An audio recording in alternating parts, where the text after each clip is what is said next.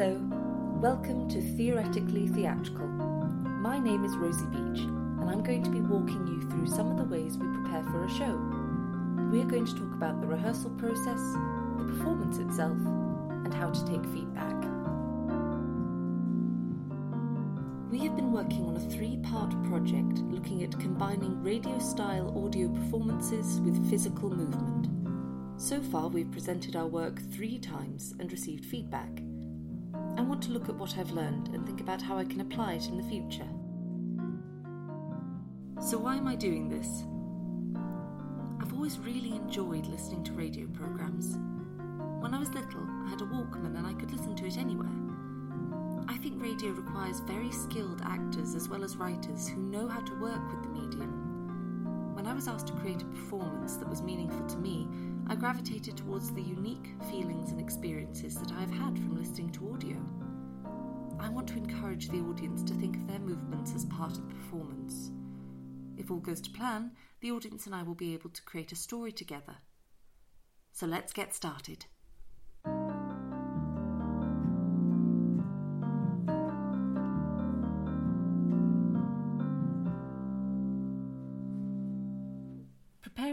Performance can be quite daunting, so I decided I was going to experiment with my ideas about audio with a piece written by Katrina Scott. I knew I was in safe hands because she is an excellent author who has had her work performed at the Fringe and at the Byre Theatre. She kindly let me use extracts from her play, Poor Painted Queen. I had a certain affinity towards the character of Queen Margaret. Um, and so when I was at the University of St Andrews doing my undergrad, um, I ended up writing my uh, English dissertation piece on uh, Queen Margaret's role in not only Richard III, but the Henry VI plays that preceded it, which is also known as the um, first tetralogy, Shakespeare's first tetralogy, um, because he actually wrote them before Richard II and the Henry IV and Henry V, even though they historically came first. But I'm not going to go into that because that's a whole other kettle of fish. um, so basically, um, I wrote my dissertation on Queen Margaret and how important she is in these plays. And it occurs to me as I'm writing this, hang on a minute, she's a very important character. She's the one who actually has the guts to try and save the crown for her family and for her husband and her son. And yet the plays are named after Henry VI, who frankly just sits around and doesn't do very much and is a bit of a pansy. Mm-hmm. Um, I mean, I love him. He's a delight. I love him as a character, but um, you know, I was thinking to myself, man, Margaret needs a play. And then I thought to myself when I was doing my MSc uh, in playwriting, I said, you know what? I'm going to write it. You know, I mean, I've, I've got the opportunity here uh, to do a full length two act play.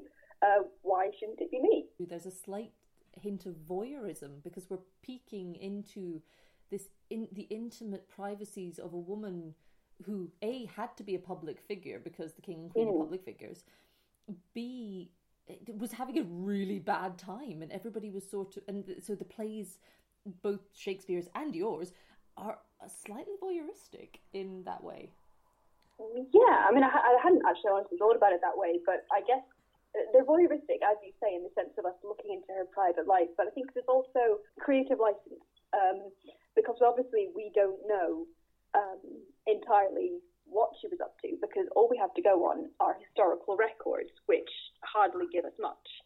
Um, and so, as I actually wrote in a wee note at the start of the play, um, I said that this play is a fictional account of the life of Queen Margaret of Anjou, but it was inspired by historical fact. Mm-hmm. So, and I also said that the words are, for the most part, imagined by the playwright. I had some uh, words here and there that were taken from primary sources, historians, chronicles, that sort of thing. Mm-hmm. But for the most part, it was me making everything up. And so, in a sense, I, I guess I, am not trying to compare myself to Shakespeare, but it does feel a little bit kind of I'm putting words in people's mouths as he did. As time moves on, what is considered good or uh, a good person or a good woman changes. So, for instance, her being outspoken and raising an army and strong-willed was considered really bad back then or oh, yeah. from from yeah but for us that's like woo badass woman go girl you know that that's why that's why I wish people knew more about I'd, I'd like more people to know about about her story and also I think uh, just to briefly deviate from that for just a second I think also there's something important to be said for the fact that she wasn't actually English mm. um, getting into a bit of a murky waters here, but um, mm-hmm. uh, because it was traditional um, for a monarch to marry um, somebody from another noble house. That was just a thing. But the fact was that at the time, England had been at war with France in the Hundred Years' War, mm-hmm. and Henry VI was like, "I'm going to have this French bride," and everybody in England kind of went, uh, "What, mate?" You know, there, was a, there was a lot of, in in the play, um, as well as drawing on um, her character as being a strong. Uh, the, you know, the classic strong female character. Um, but she's also, there are elements I like to think, although they're not hopefully the, the most important bit, but I, th- I think it's still quite, still quite key, is the fact that she was, as well as being a woman who was strong, she was also a foreign woman mm. uh, who was strong, who was able to kind of uh, challenge these preconceived ideas of womanhood. I mean, because in, in France, uh, a wee bit of historical background, mm. uh, in France, her mother and her grandmother had both ruled in the place of her father and her grandfather when they'd either been absent or, as her father had been, he'd been in debtor's prison for ages um, basically just sitting around reading books while her mum was actually ruling. Mm. And so there's a part in the play actually where she says, right, okay, my husband's lost his marbles and my son is literally a baby. So I'm going to rule the country instead. Um, and of course, for her, that's totally normal. But of course, uh, I think it's Warwick who says, Madam, this is England. um, having looked back at it, I think there's definitely a lot of, uh, I suppose, feminist themes um, with Margaret as not only a queen, a foreign-born uh, woman, but also uh, somebody who is a mother mm. and who's a wife. So she has all these different roles, and it kind of explores how these different roles have to uh, how they necessarily intersect or how they work against each other. Like, for example, um, it's her love for her son that helps to spur her on through all the trials and tribulations that she faces, mm. um, while she despairs of Henry as her husband, and she despairs of him as a king. And I think actually one of my favourite lines. I'm probably going to quote this wrong now, actually, but um, mm-hmm. uh, Need to find it in the script. But she says of Henry uh, when she she and Edward are leaving, and they actually they leave Henry to be captured by their enemies, by the Yorkists.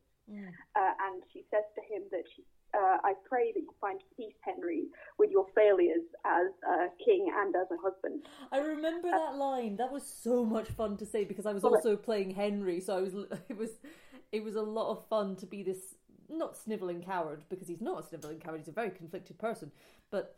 It was it was fun to play him, but then to just be this sassy queen that was just like, right, you have failed in all ways. The uh, contrast between the two sides of Margaret. This kind of herself as a, a caring mother and as a dutiful queen, but then when the going get tough, she has to become even more protective of her son, and she has to actually become a warlike queen rather than just do the traditional um, sitting by her husband's side, letting him crack on, and her just being the kind of mediator. What was really fun was when we were doing the rehearsals, um, I would have the actors coming up to me and saying, "Oh, I really like how you did this with this character," and I was sitting there going, "Yep, that's what I meant to do," you know.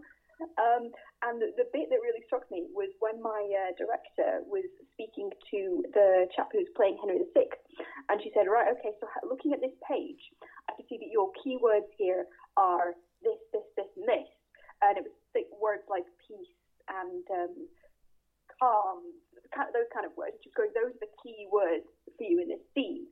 And I really like how the playwright has used these words in particular to signify what your character's all about. And I'm sitting there going, mm-hmm. yeah, definitely. This is what I intended. Just don't say this. Had, yeah, meant that. So, so that, that was great actually because it meant that after the performance, when it came time to kind of do the final tweaks before submitting, I was able to kind of look at scenes having seen it from a director's perspective and actually go, mm, yes, this scene, these are sort of things that are, are the most important to kind of bring out. I was able to kind of take that and kind of look at it from a different direction and go, well, actually, yes, she might have done a lot of bad things, but at the end of the day, were her intentions good? You know, she was trying to keep the throne for her husband and her son. I mean, she, she wasn't trying to usurp the throne and say, right, that's it, I'm queen now, goodbye, Henry, go live in the tower or something. You know, she was doing it for um, her family, for for the Lancastrian dynasty. So she wasn't just kind of this monstrous woman who was out to destroy um, the patriarchy and stuff. I mean, granted, she thought it was a bit stupid, probably, Probably. and uh, worked against it in certain ways. But at the end of the day, um, you could say that her role as queen and as a mother overrode this sense of her as um, a warrior queen. Thank you so much for speaking with me today. No problem. Thank you very much for having me.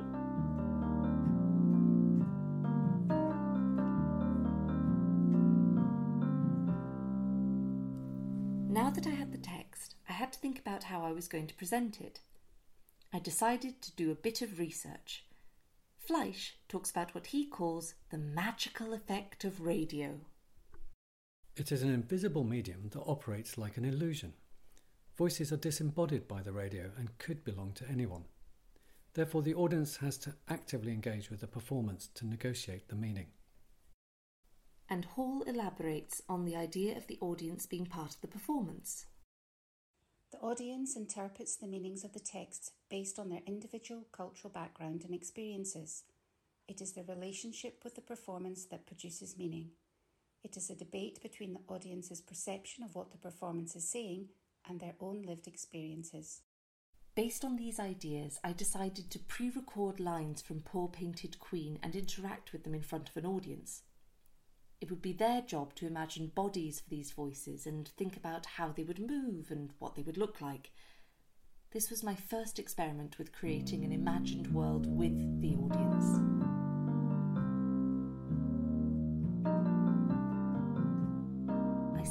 Stage with a dim lighting and cushions and blankets for the audience to sit on. I hoped this visually muted environment would allow their mind's eye to roam. It went a little bit like this.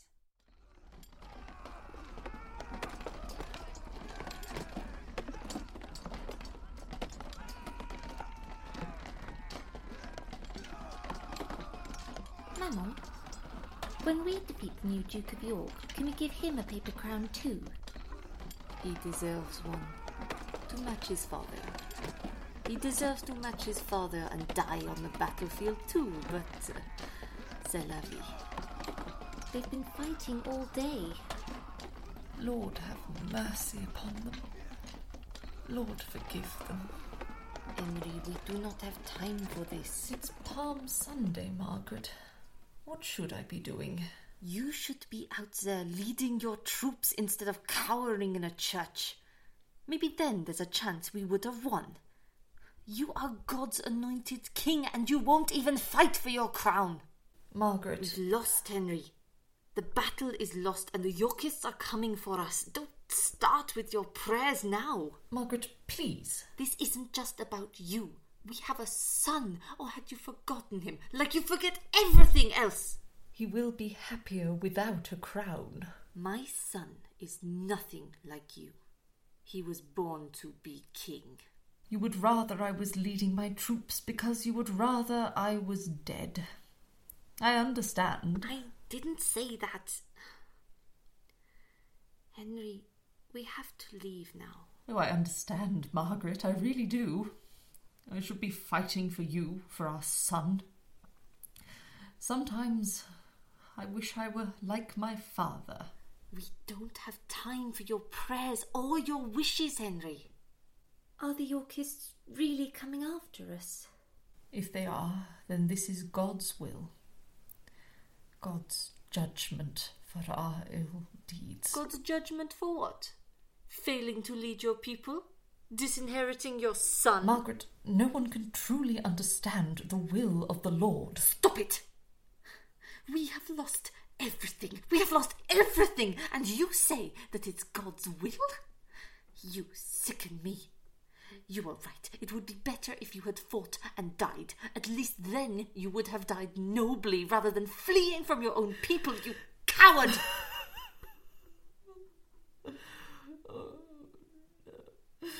Father, Mama didn't mean to. There is no time. We have to leave. Now. Where will we go? We will go to France. My cousin Louis will help us. He must. Will you come with us, Henry?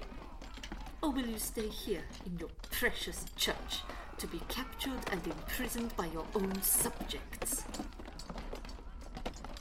I am the king. My place is here. I cannot go with you. Father? Edward, nous partons maintenant. Henry, I hope God answers your prayers. And that you finally find peace with your failure as a king, as a husband, and as a father.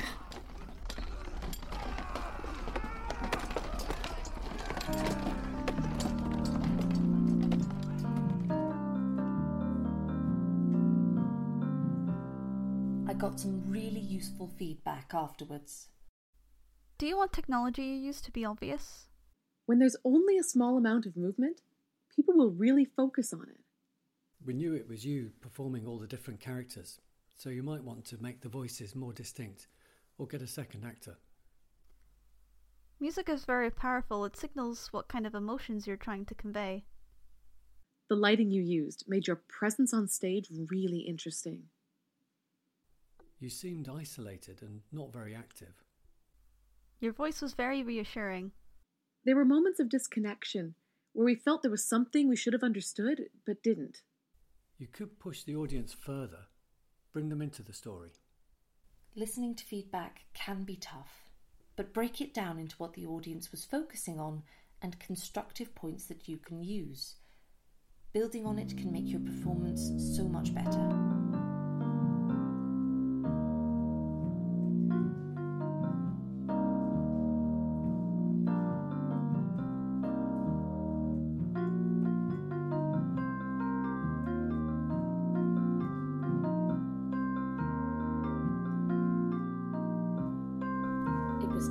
Start getting ready for the second show.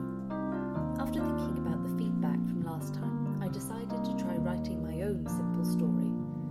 I got in touch with a group of actors that I've worked with before to try devising the performance as a group. In rehearsals, we created characters and situations through improvisation. I then based my script on the characters and scenarios that we had developed. Could you give me a brief description of the setting? Ooh, that's a tricky one. Let me think. Uh, the best thing that we could probably liken it to is like the. We kind of based it on like the bronze, bronze, bronze age or something like that, dark ages, um, pre medieval setting. Kind of prehistoric, pre when things were written down times. Clan, community, small groups of uh, high tensions.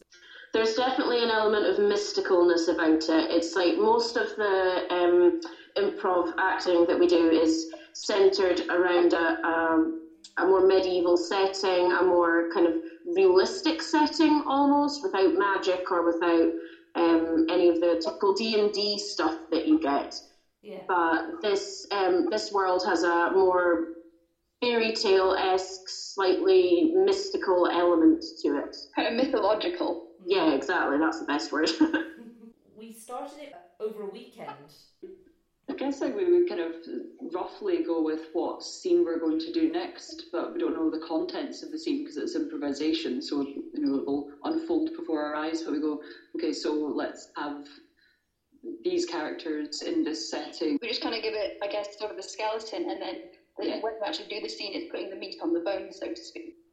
The difference between having something scripted and something that's improvised is intense. Actually, I don't think I can get into the zone quite as well with something that's been scripted as something that's just improvised because with the scripts, all the emotions and all the the, the conflicts within the character, they almost, although they can be realistic, they feel kind of put upon you. Whereas when you're improvising and you're in the moment, all those emotions are more or less real for you at that time. You know, you're you're going with the flow. You're you're reacting how you, as your character, would react in that situation with their temperament, with their world around them. You're completely immersed.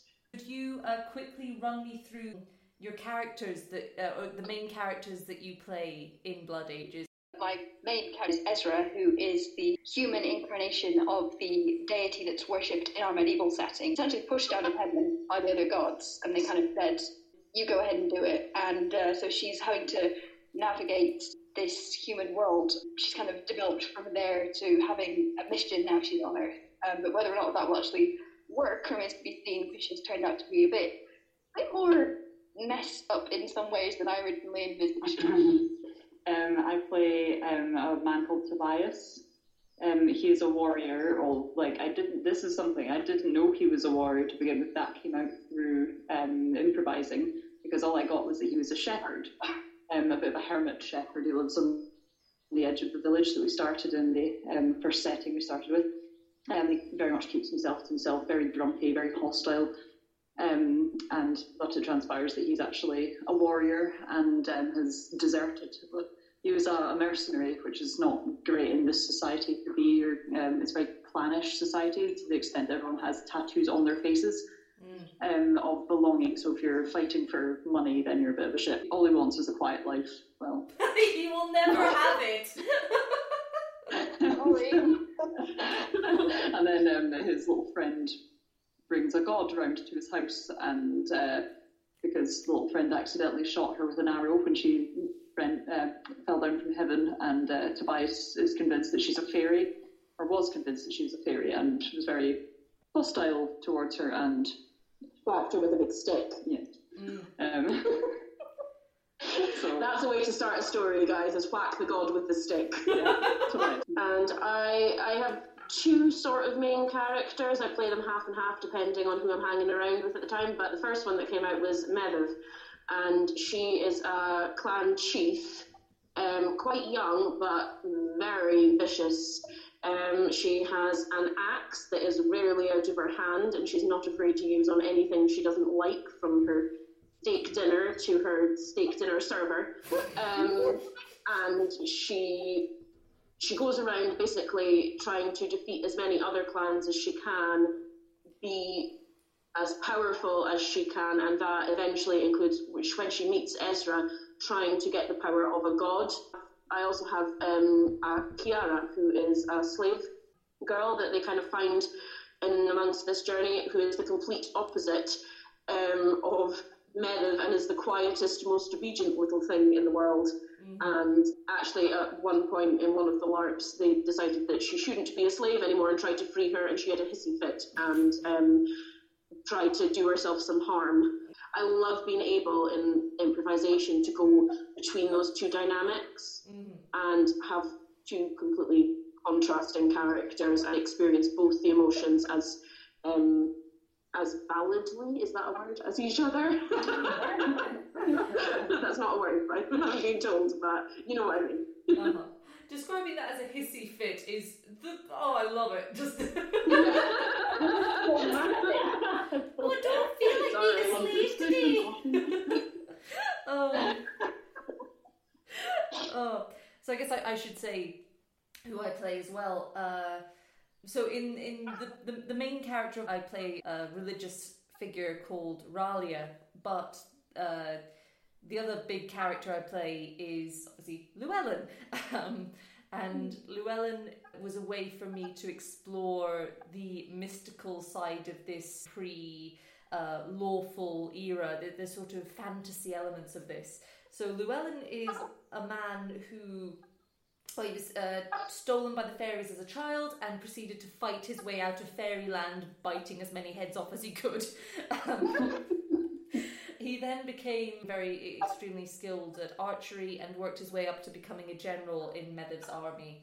As an example, uh, in the scene where uh, Medivh took Ezra's eye, um, I remember just I don't know if any of us were expecting that the outcome of that scene, one of the outcomes of that scene. As Medivh, I can tell you absolutely no, I was yeah. not expecting that. Sorry, Ezra. and, and the thing with that was, because it was fully improvised, when we had that moment where you kind of said to me, "This is what's happening," it meant that I was able to do that really dramatics, mm. primal scream.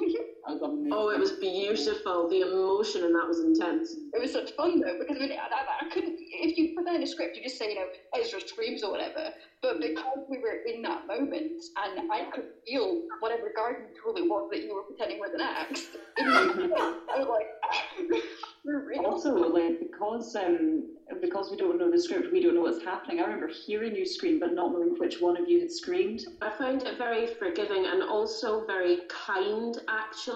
Like, whenever we're together, and particularly with Blood Ages, actually, because there's a, a strong element of magic in the improv that we're doing, it's like, um, for example, when Ralia is doing her um, shamanistic, beautiful, magical um, spells around them and, you know, conjuring smoke or whatever in, into the shapes of animals to tell them a story, you know, like she, maybe Rosie's moving her hands around, but we can imagine it, and there's a kindness in that from us. As, like, there's, there's a beautiful imagination going on sh- that we're sharing, but there's also a kindness in that we're allowing that to happen. Everybody's allowing everybody else to be powerful in their own way. Um, and it, it's it's cause it brings you really close to that, the people that you're working with. Yeah, suspension of disbelief that we just go with it. It's like it's kind of like uh, if it was in a in a show, um, how you you automatically blank out the um, set changes, the, the stage crew coming on and moving things. I, this is the big question at the end. What is it like creating a story as a group? Wonderful. Yeah. Oh, I'm getting emotional, guys. Just in one word, squee. yeah. For me, it's amazing. I have never felt confident in making friends, um, particularly close friends.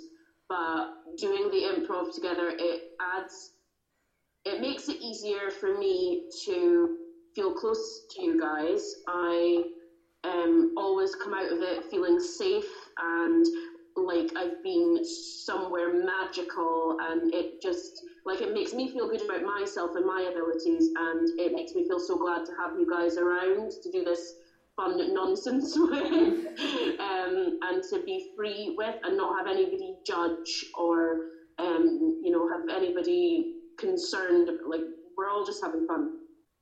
It's it's so so true though. Oh man, we're all going to start crying now. just being completely free and open and being able to do all sorts of very weird situations. It's the fact that we can do all of this, these crazy shenanigans, but at the end of the day, the reason that we have so much fun with them is because of the bond that we have as friends, and that just makes the stories and the situations so much stronger and more believable, and therefore more fun to play. Well, thank you so much for talking to me about this, guys. Um, and though we may be far away from each other now, I look forward to the day when we can all be together again. And murder each other. In a loving way.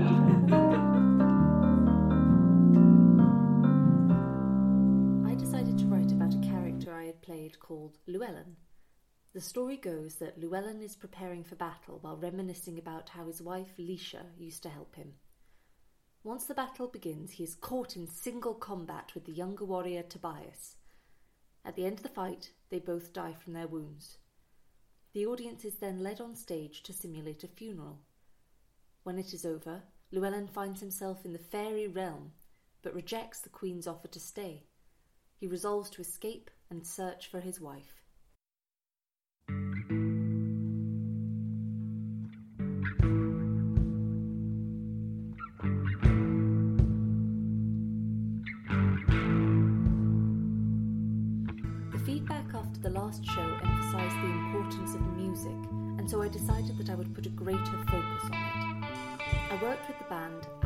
Disobedient Children to record a song for the show. We modified a poem by J.R.R. Tolkien to fit the story and elaborated on a melody by Stephen Oliver. Then we set to work recording the lines for the show. This involved us trying to build a makeshift recording booth out of blankets and duvets. In addition, most of the lines were in Norwegian and we struggled with the pronunciation. Why did we do this to ourselves? It was so the audience could better distinguish the living warriors from the more magical Fae. Our aim was to continue to experiment with the relationship between audio recordings and audience participation. Audio drama has no physical limitations and can use the audience's imagination to produce fantastic scenes. There are many methods that have been used to encourage audience participation. Steer explains the playwright Brecht's ideas about how to make an audience active. Brecht championed the practice of epic theatre, which values decision making, confronting audiences with uncomfortable scenarios, and investigating the faults in its own characters. He wanted to prevent audience complacency. Some of the ways that Brecht attempted to do this include playing recordings to the audience, the jarring use of music, and a minimalist set. By showing the audience the methods of creating a performance, he hoped to inspire them to act in the real world. Our show involved two actors performing alongside a soundscape that we had created. We choreographed our fight to make the movements exaggerated so as to better convey the characters' emotions. I'm going to play you some of the audio from the performance. Try to picture what the actors would look like as you listen.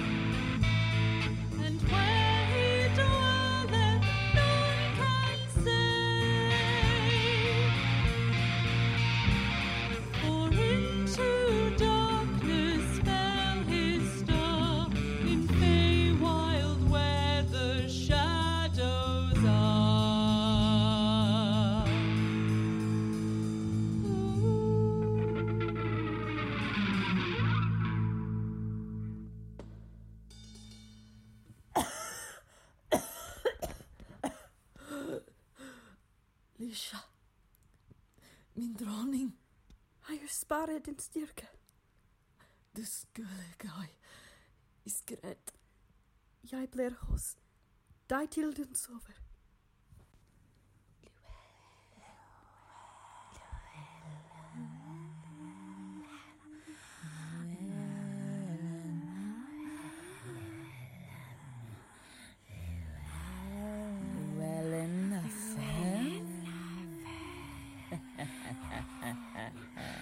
Min gardath yn enyn. Ryn.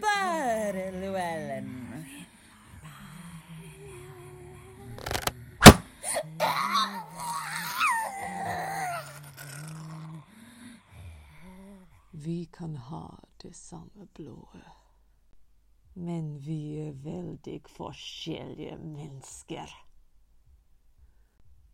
Jeg vil aldri tilhøre deg igjen. Lisha.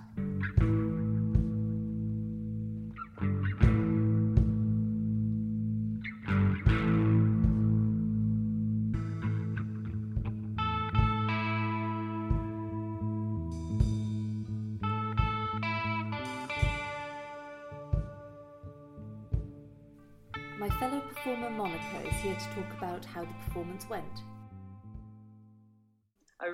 Loved rehearsing the fighting. Mm. It was really fun. And we had limited time to do it, and I think what we came up with in that time was really good for the amount of time we had. It was really, really fun just getting all the um, the moves in and being flexible enough to be able to improvise if we forgot a move here and there, and we, we actually did that on the day, which was really great. And I don't think the audience could tell that we missed one move, and Rosie improvised spectacularly. um, I ended up literally choking you. yeah.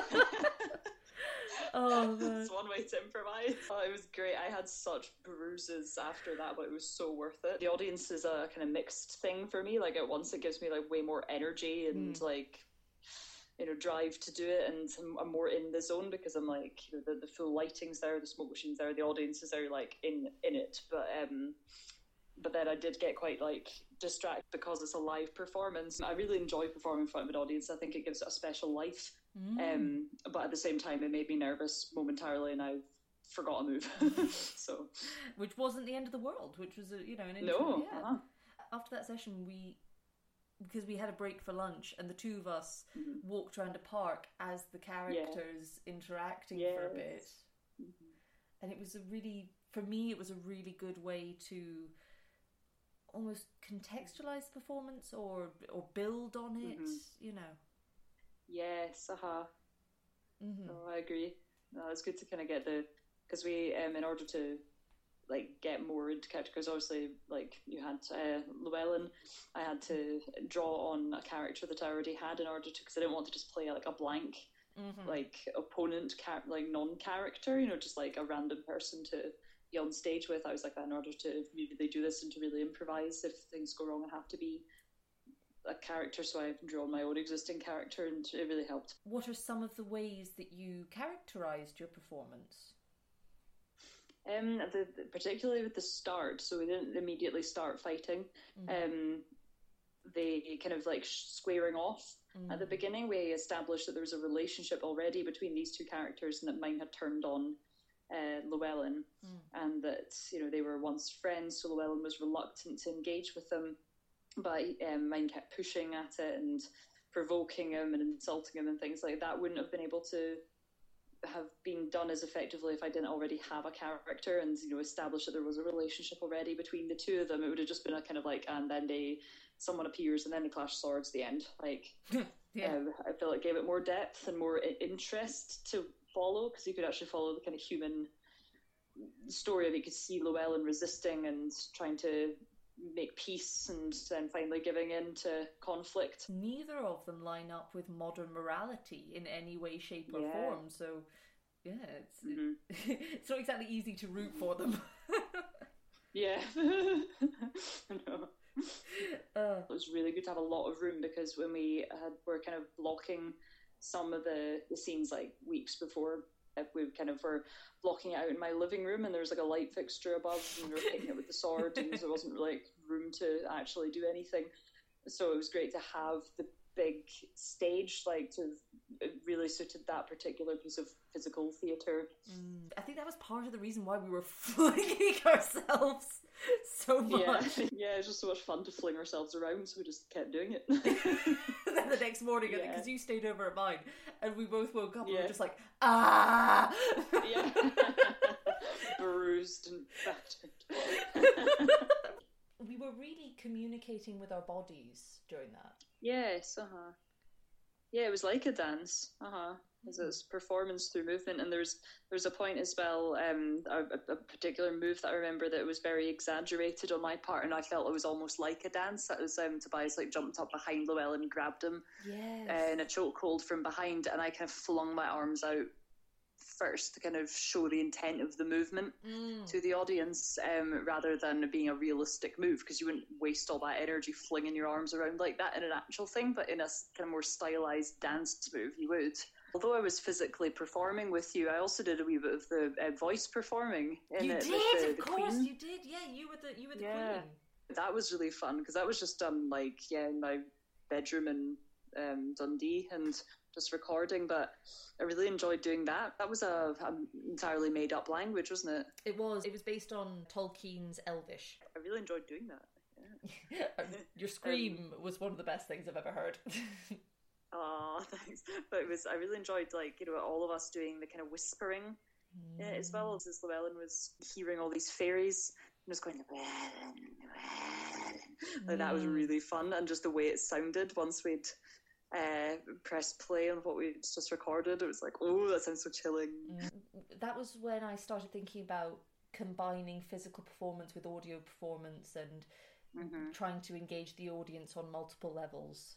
I think that was a big learning point for me about how to Mm-hmm. organize myself and try and coordinate with other people. So I think I'm I'm a little Mhm. bit better at that now, and I think that's because of you know learning with you guys with that whole process. Mm. Well, well, thank you so much for talking with me about this, and also thank you for l- lending your considerable talents to the performance. Oh, thank you. You're very welcome. It's very fun. Wonderful. Thank you so much.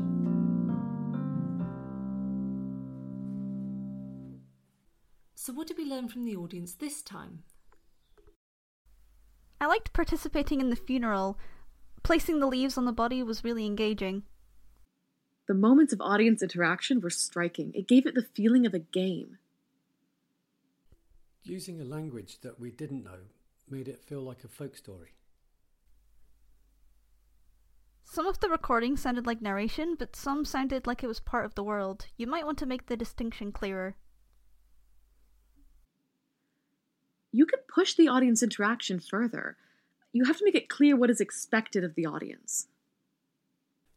Think about how the physical and recorded performances work together and what gaps they fill in for each other.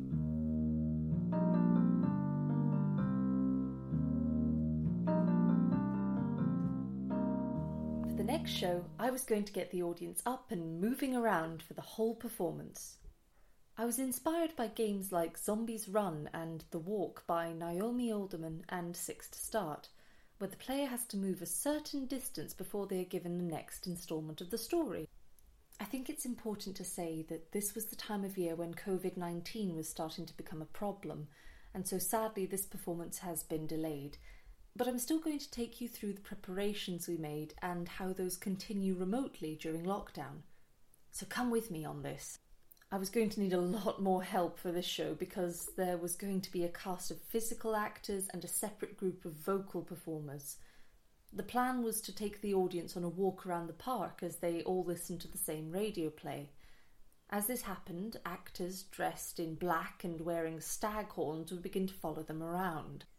We wanted to try and portray a dramatised version of the experience of one facet of living with mental health problems. The aim of the performers was to try and distract the audience from the radio play, while the audience would try to keep their focus on the play and continue the walk. This might give them their own experience of having difficulty focusing on everyday tasks. In rehearsal with the physical performers, our goal was to imitate the behaviour of intrusive thoughts that people with anxiety, OCD, or depression might experience. If an audience member were to pay attention to the distractions, the act would intensify their movements, and if the audience member kept watching them, then other actors would gather around them. This would prevent the audience member from continuing on the walk. The actors had to devise a style of movement that looked creepy and disturbing. They also had to focus on getting the audience's attention without touching them. We were inspired by performers from haunted houses who could frighten their audiences with their body language, sudden movements, and timing.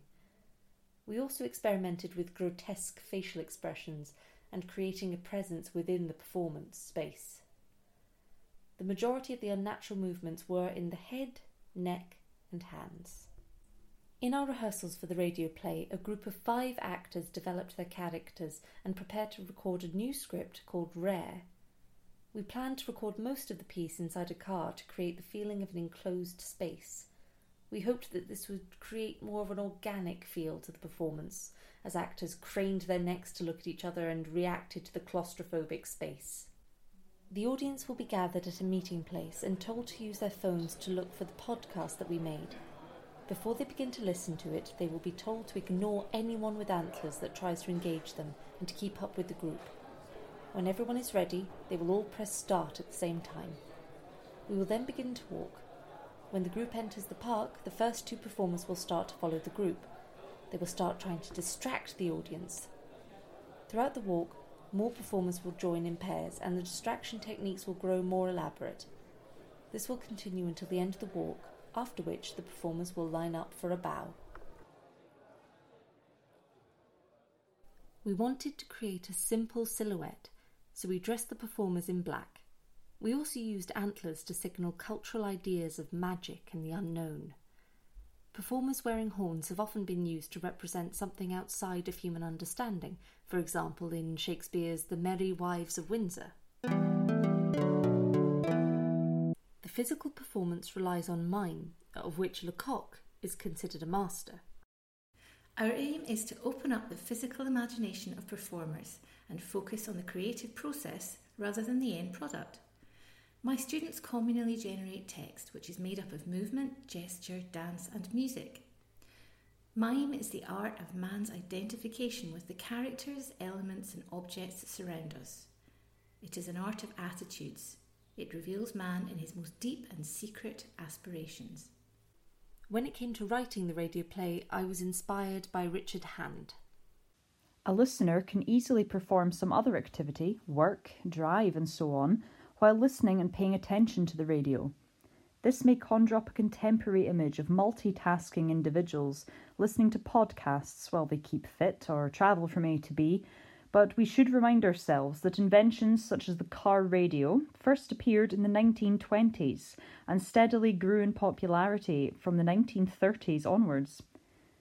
The iconic family gathered around the wireless as if they were waiting for television to be invented may not be as ubiquitous as the cliche suggests. We are dismantling the myth of the sensory hierarchy, the idea that vision is superior to sound. Huwiler added that the techniques of radio can alter the meaning of the story. The medium through which a story is told has an influence on the story itself.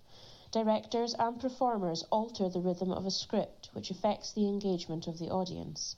Radio drama is an art in its own right, telling stories through sound and thereby applying a wide range of auditive and technical features. Since this was an exploration of mental health problems, I read around the subject of drama therapy. Pitruzzella contextualized the practice's history. The social space created by performance encourages introspection and catharsis. Therefore, drama therapy can be used to create a safe space to challenge distressing thoughts and to analyse our own behaviours. It can be regenerative and increase confidence and self awareness. By enacting a story, it allows us to understand why we feel fear or anxiety. I'm going to play you a section from the radio play Rare. As you listen, try walking around and doing other activities at the same time, if you can.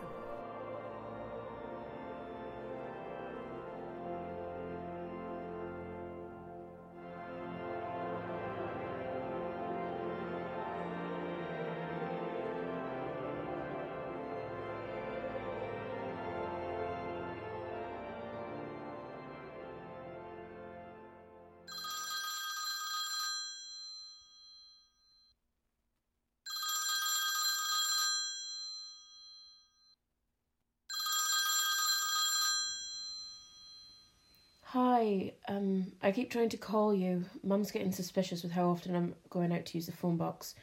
I'm running out of change too. Listen, if you don't phone back, I don't know what else to do.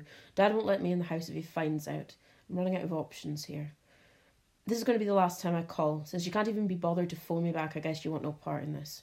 You won't see me at school either. I'm not going to put up with her bollocks, so goodbye. Have a nice life and sod off.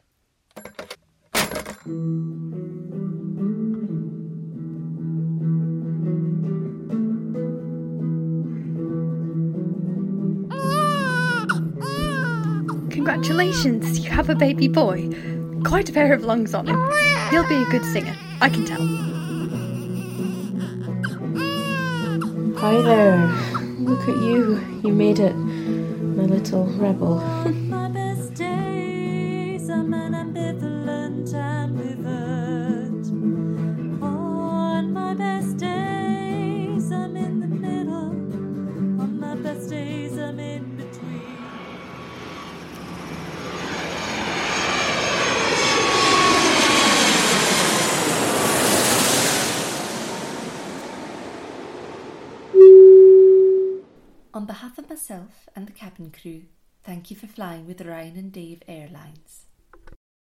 Watch where you're going. What the hell is your problem? Wait your turn. Why was she so grumpy, Mum? Probably because she's an entitled jerk. Would it have killed her to smiled or apologised. Come on, honey, let's go off and find our rental car. Will it have a tape player? We'll have to see. Excuse me. Yes, madam. Sorry to bother you, but has the flight to London left?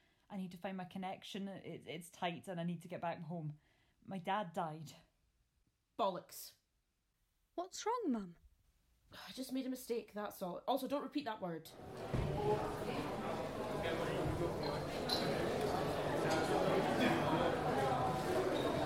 No, no, no! I can't have missed it. Excuse me. Um, we sat next to each other on, on the plane. All right, I'm, I'm sorry. I'm in the middle of a crisis and I don't have time to chat. I know. Um, I, I heard you talking to the flight attendant. I'm sorry for your loss. Thank you. Um, unfortunately, there isn't another flight scheduled because of the weather. Can you please excuse me? I have to phone my mum. Wait. Um, I wanted to ask if you needed a lift. What? Well, you're going south, right? So are we. Um, I got a new job, and well, anyway, maybe we could help you get home. That that would really help. Are, are you sure? Yeah. People are always looking for others to step up, and nobody does anything. So we'll call this my good deed for the week. Thank you so much. If we're if we're going to travel together, I should probably ask your name. Uh, it's Queenie, and um, this is my son, Rebel. I'm Iggy. I live in liminal spaces and incomplete rituals that lead to habitual restlessness. So never stop running, I'll never stop running. I'm a wanderer, passenger,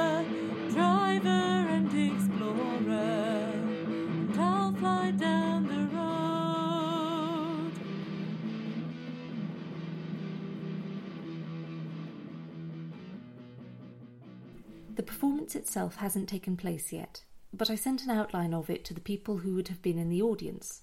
They had some really insightful stuff to say. I like the idea of a headphone tour and being distracted. The antlers make it feel surreal. It's funny that both the audience and the performers have headgear of some kind. There wasn't a clear connection between the play and the walk. Maybe it would be more effective if the radio play was simpler and directly connected to what we were doing. I think it could be really effective if the two aspects were more integrated.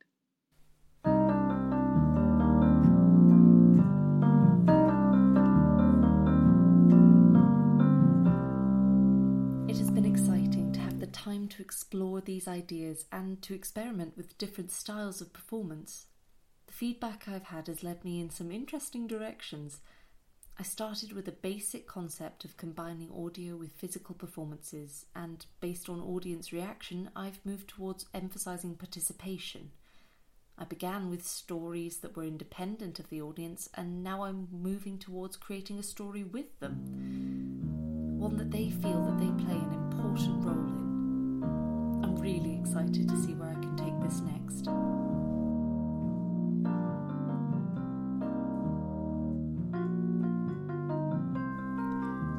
Theoretically Theatrical, the presenter was Rosie Beach. Iggy was played by Monica Burns. Rebel was played by Katrina Scott. Queenie was played by Alice Jameson. The audience was played by Ari Ellis and Kirsty Whittaker. Other parts were played by members of the cast. Music was performed by Alice's Disobedient Children. This has been a Yorick Radio production.